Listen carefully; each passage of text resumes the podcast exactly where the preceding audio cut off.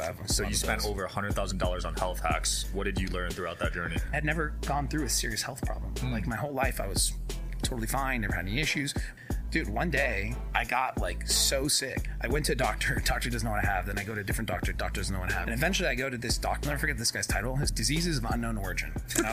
At some point I got up to like 63 pills. Yeah. And so I was at 100 million, right? Which was where we met. Yeah. And Gary was at the Miami one. And he's like, hey, you should check out this thing called BP 157. It's a specific peptide. And he just gave me that little tidbit of information, right? But then I really dove into peptides. Right. And have access to the best doctors in the world. And my doctor in January, I tell him, like, hey, I'm taking these digestive enzymes. I start taking these peptides. Here's why I take them.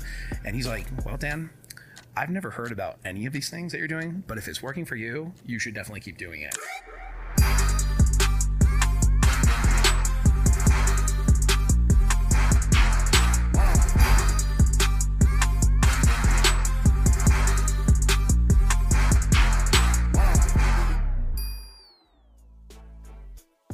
Welcome back to the Digital Social Hour. I'm your host, Sean Kelly. I'm with my co-host, Wayne Lewis. What up, what up? And our guest today, Dan Novaes. How's it going? Man. What's up, guys? Thanks for having me. Dan, absolutely. Man. Yeah. It's in the building. Nice to meet you guys. Well, so actually, we met at a mastermind. We did. 3-4 years ago. Yeah. We bonded over getting sim hacked together. Over sim hacked. Yeah, I mean, once you get sim hacked, it does create a special bond, for other sim hacked people. Trauma bond. His was worse. He lost money. Wow. And then, it's happened twice. Mm-hmm. It happened twice back in the day. And then, so now it's like you protect your phone number. And, we learned a lot in the first lesson, around it.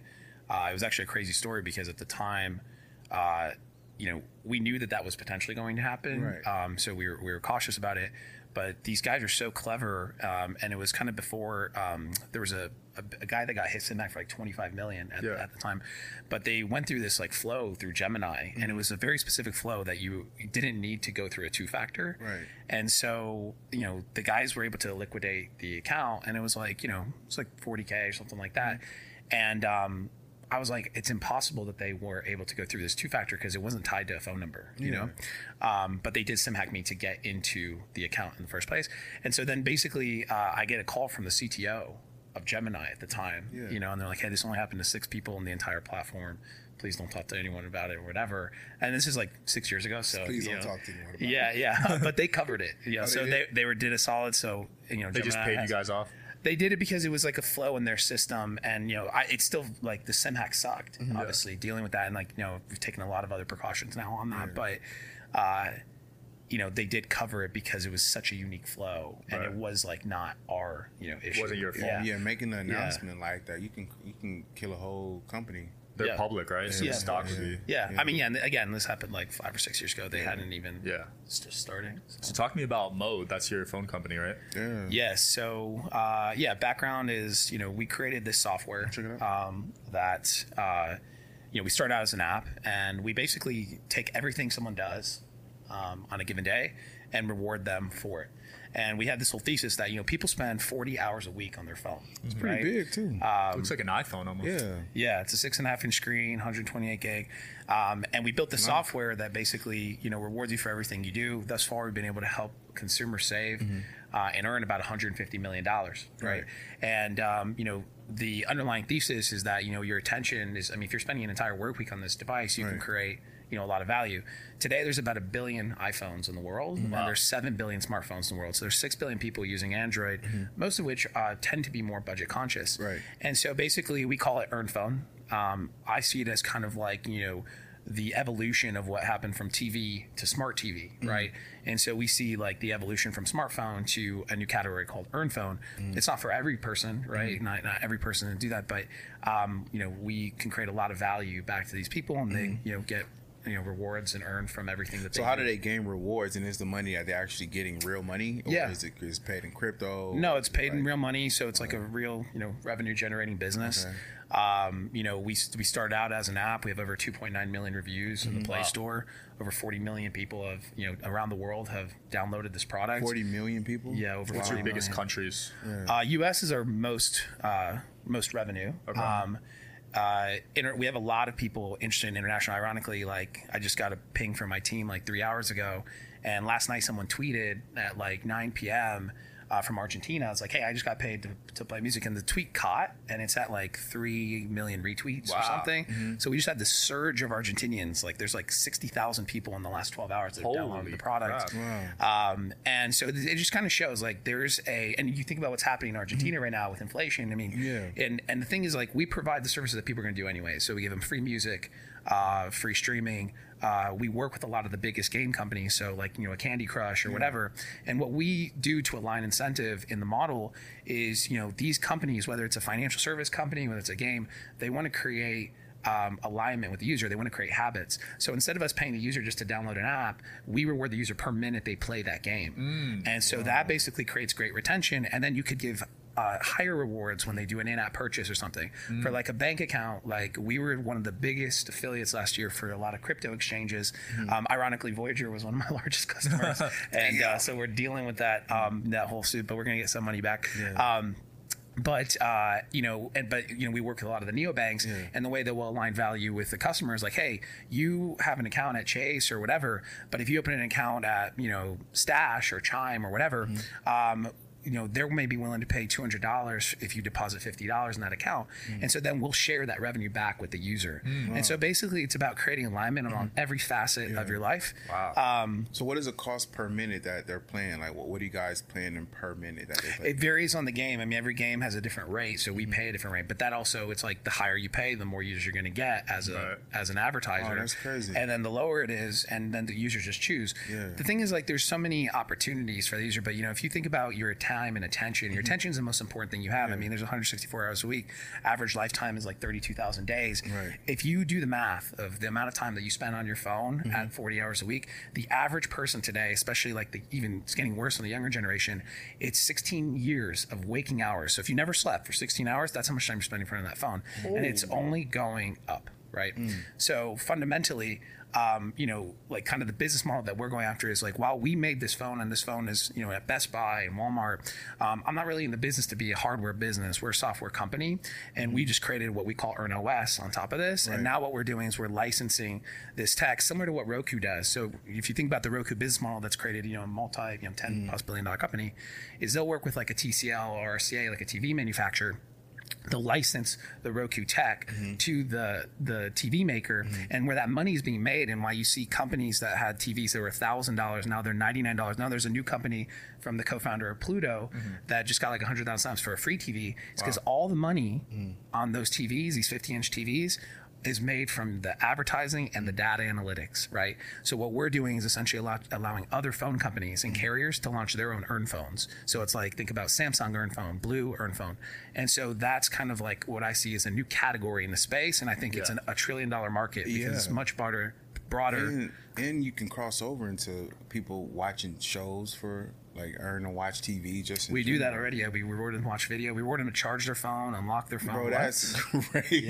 Are you serious? So so if I plug this in, I mean, you can't see it here, but if you plug this in, it'll literally reward you to charge the device. So basically, we take every habit that people have. And so what's interesting is like right now it's mostly Android, but I don't know if you guys have seen like what's happening with Apple. So the EU. Which sometimes, like, you know, as a capitalist, you're like, you know, I don't necessarily like the things that the EU does because you're like, it hurts business. But in this case, you know, it's like very helpful where they were like, hey, Apple, you have this like umbrella that you're creating, and like it's not a fair market. So now they're having to open up the iPhone or the iOS.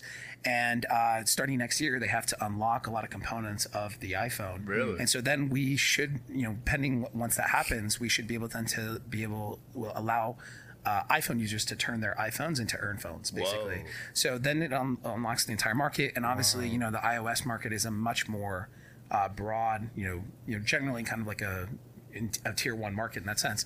So we're really excited about it, and because there's 7 billion phones versus 700 million households with TV, it's a 10x the market, you know, and it's $100 billion. So they're changing the dynamic and creating more addiction. Makes sense because people are on their phones so long. Why not get paid? They're going to be on your phone, on their phones even more now because there's more of an incentive. Well, at least they're making money now instead of just scrolling. You're giving back. I mean, at the end of the day, if you're facilitating thousands of dollars back in people's pockets, that creates, especially if you think about like you know, the people that need it most generally are who we focus on now, but we're kind of moving upstream. What we see is like we're kind of moving into now like more middle income households and beyond, especially in the economy that we're in today, right? You know, we're generally like, you know, people are struggling, there's inflation, there's all these things. And, you know, we basically teach people how to earn and save and earn hacks. And, you know, we have a lot of hacks and, you know, that we've been a part of. And so that is sick. I want to get into that's into health hacks now. Yeah. Health hacks. So you spent over $100,000 on health hacks. What did you learn throughout that journey? Yeah. So, I'll give you background. So, you know, and I think that's why we related when we first met, you know, just like you know, I've been doing entrepreneurial things ever since I was a teenager, right? I was always a kid that was kind of like, you know, hustling and, you know, had created a bunch of companies, was very focused on that up until I was about, you know, 22. And I had never gone through a serious health problem. Like my whole life, I was totally fine, never had any issues. We just focused on like kind of like the next, you know, thing, like entrepreneurial thing. Dude, one day I got like so sick to the point that I had to call my parents to come pick me up because I was living in Chicago at the time. And I couldn't even like take care of myself. Wow. And then so I went to a doctor. Doctor doesn't know what I have. Then I go to a different doctor. Doctor doesn't know what I have. Then I go to a different doctor. And eventually I go to this doctor that's like, I'll never forget this guy's title. His thesis of diseases of unknown origin, and I was like, "Well, that sucks." Like, you know, I was like, "That's not good." Yeah. You know, he kind of looks at it, and this is after like 2 weeks. I've lost 30 pounds. I have crazy headaches. I can't sleep, like even though I'm exhausted. And the guy's like, "Listen, I think that you have meningitis. The only way for us to text is we have to like check and do like a spinal tap, but it's not bacterial because you know you likely would have passed away." And so, you know, a couple days later, fever breaks, and, you know, it took me like 2 months to feel normal again. But 6 months later, I started having all these like, you know, gut issues, right? Like, it's like serious gut issues. And it was from all the antibiotics. They were just giving me whatever because they didn't know what I had. Right. And basically, I that whole thing created this autoimmune issue where I got like ulcerative colitis, right? Wow. And so, you know, I'm 22, 23 now, and then it was the first time I'm like, wow, first I have to take this medication, and then I would stop taking medication, and it all like, you know, it would get worse each time, and then I have to take more medication.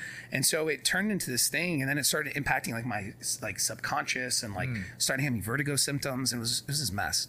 So and then this was like all at the same time. This is like year? 22, 23. Yeah. Shit. Yeah. Same year, all 6 months. It was a really tough time. Like, and you know, and then you also realize it, I'm really thankful for it now because it created so much new perspective of my, you know, of how I was seeing the world. But ultimately what I realized is like, man, like this is a thing that's happening. I mean, it's only getting worse. Like the next 10 years, it has gotten even worse. Like, you know, now that I'm 34, but what I basically was like, is like, I'm going to figure out a way to at least revert or subside these systems. Right. And I'm not just going to listen what these white coats are telling me what I should do. And there's a time and place for that. And so I started just diving into so much random things like, you know, and I was down for anything, whether it's stem cells and Panama, whether it was like fecal transplant, whether it's ice baths. Like I found out about Wim Hof. I was in a small group of 12 people in Australia. It was kind of around the time that the Device documentary came out, and like found out the whole Wim Hof ice method and learned from Wim there, right? And it was a super early because I was always looking for the next thing. And some of these things I've had really good, you know, opportunities with, and essentially opened up new doors. And so, you know, going to these masterminds and stuff like that. So over time, I basically kind of found, okay, this works for me, this works for me, this works for me. And then I had a really big breakthrough. Typically it's through these masterminds, but you know, we're actually, I think you've had Gary Brecka on the show, right? Yeah. And so I was at 100 million, right? Which was where we met. Yeah. And Gary was at the Miami one and mentioned, and I told him when you know, kind of like this story, and he's like, hey, you should check out this thing called BP 157. It's a, you know, specific peptide, and he just gave me that little tidbit of information, right? But then I really dove into peptides, and I noticed, okay, so this BP 157, a lot of people use it for like muscle tears, and you can inject it, and it's a you know, research grade peptide. It's not something necessarily a doctor can like has to prescribe to you, right? And then I dove in deeper, and I found out this company that's called like Peptide Sciences, and then this whole component, I found these longevity experts, and they're like, hey, there's this gut inflammation, like peptide mix, right?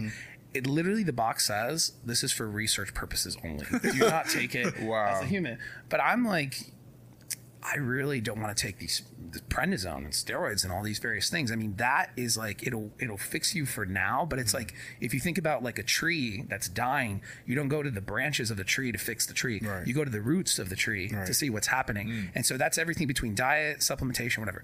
So I ordered the things like $300 a bottle. Mm-hmm. I'm like, okay, the guy that I, you know, after Gary gave me that little nugget, I went to this other guy and he's like, look, I have a similar issue. I take this thing. I can't prescribe it to you, but you can buy it direct. You have to pay these guys in the most weird way, dude. Like you have to pay either crypto or you have to send it and all that. I don't want to like, you know, I don't want this. Actually, I would pay any amount of money for this peptide. So actually I don't like, we should edit out the name of it because I don't want to have an issue. Fine. But anyways, buy this peptide science thing. I go on my honeymoon with my wife at times, this is last year. And, man, like it makes this massive difference in my life. Like it's like this combo mix of these three different peptides. Mm. And, I go to the Mayo Clinic for my executive physicals, right? Like I have access to the best doctors in the world. I'm really proactive about that stuff. And my doctor in January, I tell him like my combo mix of like, hey, I'm taking these digestive enzymes. I start taking these peptides. Here's why I take them. And he's like, well, Dan, I've never heard about any of these things that you're doing, but if it's working for you, you should definitely keep doing it, right? Mm-hmm. And it just changed my life, man, because you have no idea how bad it is. Like every autoimmune disease that people have, but I can relate to it, if it controls your life. If you can't control when you have to go to the bathroom, if you have like extreme cramps, you have to get surgery, like it's an epidemic because of all the glyphosate in our food, all the like chemicals, birth rates are on the decline. But I think that, you know, with peptides and also, you know, a host of other things, like I'm not saying peptides is the one and all savior, but every entrepreneur that I know, every founder, every high performer I know is starting to experiment with peptides. Wow. And oftentimes they are these research grade peptides. It's like not for human consumption, but it's because there is it's kind of like it's kind of like a gray area, right? Essentially, like they're kind of operating in this zone where it's like, you know, because it's research grade, you're allowed to buy it as an end consumer, but you're not allowed to prescribe it because the lobbies here with the FDA and all those things are so strong. But anyways, like these life hacks and all that stuff. And at the end of the day, like, you know, I pay any amount of money for that because living a normal life is like... Yeah. Do you, inject the peptide or is it a pill? No, because my issues in like, you know, in the gut, you take it via pill, right? So that was what I found out about BP 157 is like, you can actually take the pill form. That's way better. But when I found out about like, you know, these other compounds like tributerine, that's like another thing that's in it. And this one formula, man, it just like literally changed my life. And now it's like... So did you ever find out what you had? Back in the day, it was meningitis. Meningitis. I think. Oh, okay. Right. I would say it's a 95% chance. Oh, I have no idea. Did you have to do a spinal tap? No, he told me. No, he told me. He's like, dude, he's like, look, we can. It's extrely painful. I don't know what. How does that work? They put a needle in your spine. I think so. Jesus. Yeah. That's my understanding. Yeah. They take some blood from... Wait, we got to try out these peptides. Yeah. I mean, so literally, I create these little combo things. These are like the pill. This is my 10 years of experiments bag, right? So, and those aren't drugs. So this is for your gut health? You take how many of these a day? I just do one pack a day now, but I've gotten... one pack? Yeah, I just pop all those in once. And that's after... Like 30 dude, bro, this goes in one... This is one take. Dude, that's light. That's me. I'm like literally... No way. So here's the deal. Like, so you like... You know... you drink some water and you take one... Yeah, I would rip it now, but I like to do it with food, you know, because it just kind of sits there. But I mean, that's actually pretty light because at my max, I could do like 50 of these. You know what I mean? These are all natural, right? Yeah, they're all natural. I mean, but it's like... This is kind of like my... This is what has worked over this is 17 years. Pills. Can you send me, can you text me these? I want to start buying these. Yeah, yeah. You take 17 pills every day. Yeah. I take 30, but I feel like these are way better. So I was up, my max, I was doing AM and PM. Like my housekeeper, I have all these, every single pill box has a number and she makes those for me because I customize it and I would try new things and whatever. At some point I got up to like 63 pills. Mm-hmm. And the only other person was Dave. 63 pills? Yeah. You know what I'm talking about? Dave Asprey. Oh. He's like the biohacker. He's like an original entrepreneur. And I met him one time at Summit. And like this guy takes like 100 pills a day, and I was like, you know, and I was like, you know, really into all that, but then I was like, you know, more isn't necessarily better because I was taking so many pills that actually I was having like sometimes if I didn't eat enough, I was having like nausea because it would get stuck here. But I could rip like 60 of them at once. Like there's one gulp. So you're taking 30 pills a day. I'm taking 30, but they're like vitamins and stuff. I feel like this is more more efficient. Yeah, because basically it's kind of like what I find for me, and like every person's different. So what's in these actually? So basically it's like, look, the orange ones are like a citruselle, which is super basic, and you can get it at CVS, but we're not getting enough fiber in our diet. And there's two types of fiber. There's typically, you know, there's Metamucil, which is like a wheat-based fiber, but that's actually very inflammatory for a lot of people. And then there's like, you know, orange-based, it's like based on the orange peel, and that's what citral. So for me, that works really well, and I've like experimented with both of them. Then I have like the peptide. The peptide's only one pill, right? When the guy was like, look, he takes this for 2 weeks. If after 2 weeks you don't notice anything, it's not going to work for you. And then so for me, it worked. And then once I got kind of like to a, you know, steady state, I brought it down to one. So what do peptides actually do? What is a peptide's job? So you have peptides in your body, right? And so essentially, like, you know, it's there is something happening in your body that is potentially creating a deficiency. What you're essentially doing with the peptide is essentially just bringing your deficiency back up to a normal level. Now, you may not have a same issue. Low.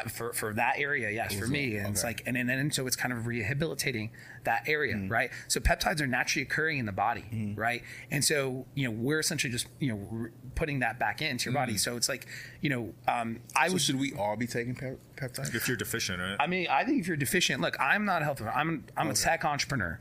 I am a doctor. I'm not, but I always like, man, you read these stories, man, and like there's been some difficult times in my life that, like, you know, you're dealing with like such, like, because, you know, everyone's fine, and like you're thinking about, oh, like, how can I create more profit? How can I grow? How can I do this?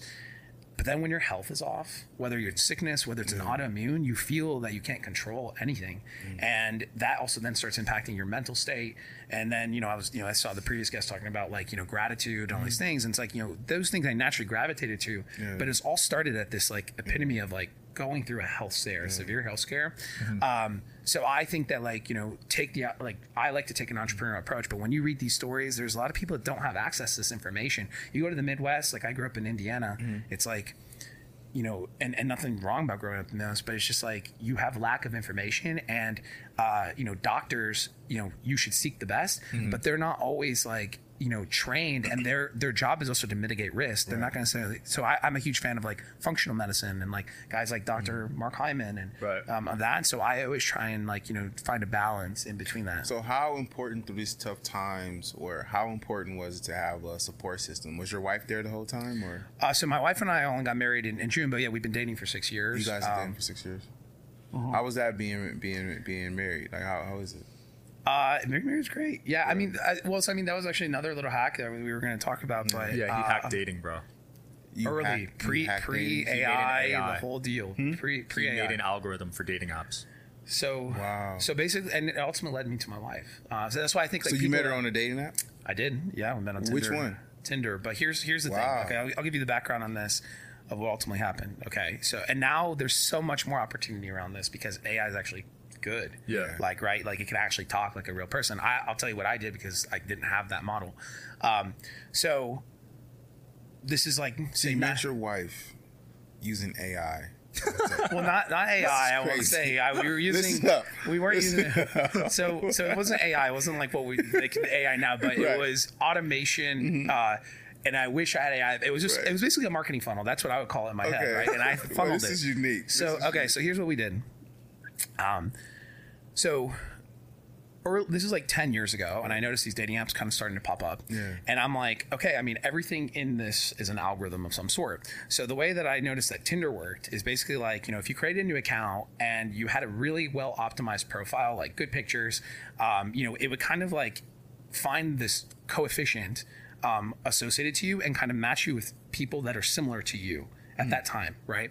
And so if you're getting a lot of no swipes, it kind of matches you someone that's also kind of getting that level to kind of find the right level, was my understanding. So basically what I did is I templatized all these photos as like Tinder top pick of the week, you know, and I created all these various different templates into my photos as if Tinder was recommending that person in their algorithm that I was like their match of the week of what I could do, right? That's fun. This? This is science. Okay, so that was the first part. So then I was like, wow, that like worked because it went up and tied it to the account. The next thing I did was like, okay, It's a numbers game, right? And so we just tapped into their private API and just swiped right on everything, and then you got all these, these matches. Tapped into their private API. Well, at the time they weren't like billion-dollar companies, so it's way easier to do, you know. But yeah, we did a lot of those like little hacks when we were running just random social apps, like you tap into Instagram's private API, get anyone on the Explore page, like I got cease and desist from Facebook, like from that. Right. But we were making like 400 or 500K a month, like just like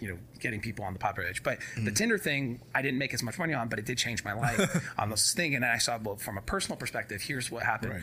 And anyways, so then I found this really solid conversation opener that no one else did, and that it always led to the same outcome. Wow. Right? And basically it was a group of emojis that I would send out to this person. It was kind of like, sushi, like a guy, girl, sushi, dance, music, present box, question mark, equals question mark, all emoji. That's the only thing that you send. Someone read that, and that means kind of like me plus you, date, food, drinks, date, present box. The person would then see, it's so unique, no one had did it. So then essentially the next thing was like, they would either reply an emoji or ask a question. Then I would have a back one that just said like, kind of like, phone number, question mark. They would give a phone number. If they got the phone number and then I liked the profile, meaning like I saw that this person could be someone I could go with, I would hit them up on Wednesdays. On Wednesdays, you can set it up, or I would hit them up on Tuesdays and Wednesdays, because then you can set up a Thursday night drinks and there's no commitment, you know what I mean, if it doesn't work out. And so basically I had it down to a funnel. And once I would get the phone number, you send that whole thing. So that's basically how I get the funnel of the conversation going. And I just automated the whole thing while getting that. And you can go to any place and essentially already have that, because we can then basically change the location. At the time, Tinder didn't have the ability to do that. So that's what we did on Tinder. On like Raya, so Raya like 7 years ago, it was, I mean, today it's still pretty selective. What's Raya? So Raya, it's for influencers, right? It's like a celebrity dating app, but it used to be really tight. Like you can go to like a Billions episode, like season 1, and they're mentioning this Raya thing. And maybe the year or two before, it was basically like you had Raya in New York, and then you had Raya in LA. And then basically it was like, there was like 10% everywhere else, right? It was like, and it was all celebrities, models, like people, like entrepreneurs that maybe knew the founders. Real people. It was real people, but it was such a small network, right? Yeah. And now they've turned it into business. Like they're actually making money, they're doing stuff. So what I was like, and I had a bunch of friends apply before I tried to apply, because and none of them got in. And I was like, remember thinking like, I only had one friend that was in it. And I was like, I don't want to take the risk, get my profile and not get in there or whatever. So I was like, I could figure this out. And this is also 6 years ago. Times were different. Yeah. But you could get, we had like a verified Instagram account. And at the time, you could change the username of that account. So I found a celebrity that didn't have an Instagram, changed the username to that person, and applied as like a 65, 70-year-old person, right? And that I knew was never going to have, like, go on Raya, because, like, happily married, they're 75, whatever. Famous person, though, got right in within 10 seconds.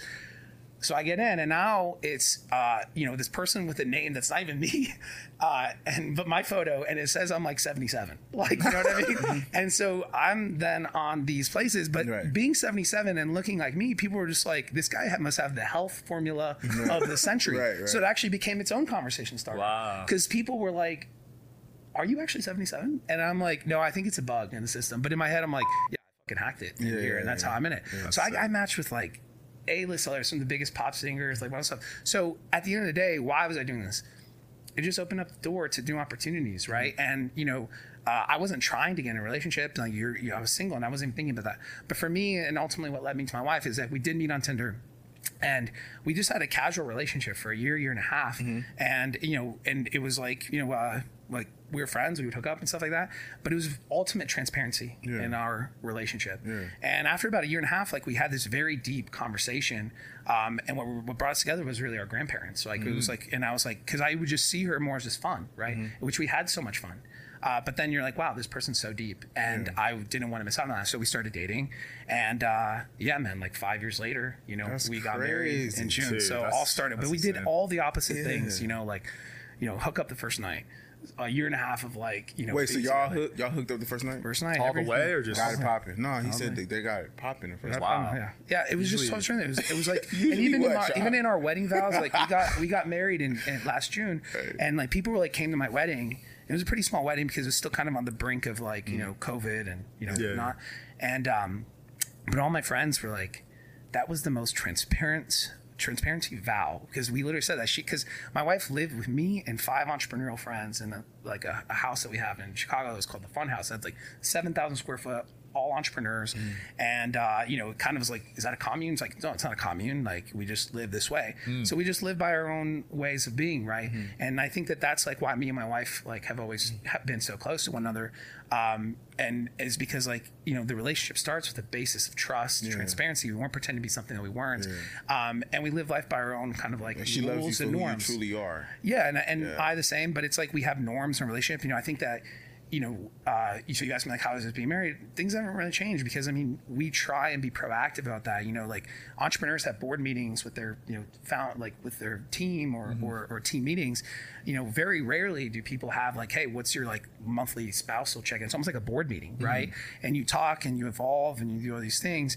But, we like to live life in that way, right? Mm-hmm. And that was kind of like, where it all started. But it all started on Tinder with the bot, man. That's dope. Yeah. But now that you have AI, like, people can crush that because they can have the conversation, man. Mm-hmm. Save so much time. It's like, dating now is, like, so amazing. If you use GPT-4 and whatever's happening, like, your life would change. Right? Yeah. You could fully automate the whole convo. You wouldn't even have to talk to them until... You meet them in person. Yeah. Exactly. Because it can arrange the date for you at this point. Exactly, man. Yeah. We had to do it the old-fashioned way. Why do you think a lot of people struggle dating entrepreneurs? I don't know, man. I think I've never been on the other side. I've never really dated an entrepreneur. I was being an entrepreneur. I think it's difficult because, like, I think, like, why entrepreneurs are sometimes difficult to date is that, at least I know for myself, so I'm picking for myself. People think about work as, like, a thing they have to do, right? I try and relax, and, I like relaxing, but, like, this is, like, what I love doing. It's, like, my creation. It's, like, my art. Like, I love it more than anything. Sure, there are parts of it I hate. There are things I just do not like to do, but I try and do those as least as possible. But whether it's a stress or it's the creation, like, I just love it, But it's almost like it's like, I want to always talk about it. I always want to, and, like, my wife always says, like, it's like, Dan, like, you should really not, try not to talk, like, there are other topics that people may want to talk about besides business. And so I think, like, people have to kind of relate to that. And that's why I would say maybe it's difficult to date an entrepreneur because of those. I'm like that too. My girl's always like, do you have to talk about business all the time at dinners and stuff? But it's not business. It's like, it's just lifestyle. It's just creation. Yeah, it's a normal thing. Yeah. It's hard to turn it off for real. Yeah, it doesn't feel like work. Mm-mm. Yeah. Yeah, but I think most people have they kind of struggle with dating entrepreneurs because entrepreneurship is viewed on social media as, like, this island, this cool place. I mean, it's really cool sometimes, but like you said, like, it's dark times too, and people struggle with that because they realize, like, it's a lot of work that goes into it. People paint a picture that it's all roses, dude. It's not. It's look. I wouldn't choose it to do anything else, but at the same time, like, things like this past 12 months, like, it's been the most, like, on the economy and the whole thing. Like, do you know how many entrepreneurs have had the most treacherous times that ever has an entrepreneur? If I didn't have the health scare, like, I don't, like, my mental state, like, it was a difficult as is. And I've already had other things, like, whether it was, like, gratitude practices, other components, like health scares, because then you realize, hey, things would be way worse, right? Yeah. But at the same time, like, that shit gets you because this thing is not, it's not that it is me. It is not me. Like, my company is not me, but it's like your little baby, it's like anything that you could do for this, like, thing that's growing, you're always going to do the best. So, but if you can keep a level head around it, that's why it's like entrepreneurship game is like a game of a steady state head and like, staying positive, but also staying rational, right? Absolutely. Right at the same time, because that's the other problem. There's like toxic positivity where you're just like living in delusional state of affairs, for and sure. That is like also a big problem. Yeah, Dan, it's been a blast, man. That was great. Any closing thoughts? No, man. I thank you for having me here, guys. I really appreciate it. I'm gonna send you guys some Mode Earn Phones. Yeah, I'm gonna you said they're in Walmart and stuff. Yeah, they're Walmart, Best Buy, or you can just go to modephone.com. Okay. But we are we're also launching. I'm taking this. We're doing kind of mini IPO. We're making all of our users, our millions of users, shareholders in our company. And so my goal here in the next like 3 or 4 years is to take this company public with over 1 million investors. Because every person that's a user here, we give them micro shares, and so that's why we're registering now with the SEC to do something called this Reg A plus that allows us to to basically make that a reality and then make every person in our community an owner in this model. Wow. Nice. That'd be unique for sure. Yeah. Wayne, what about you? Thank you guys for watching. Follow me on Instagram. Hey. Sean Kelly here. Thanks for tuning in. Digital Social Hour. See you next time. Thanks, guys.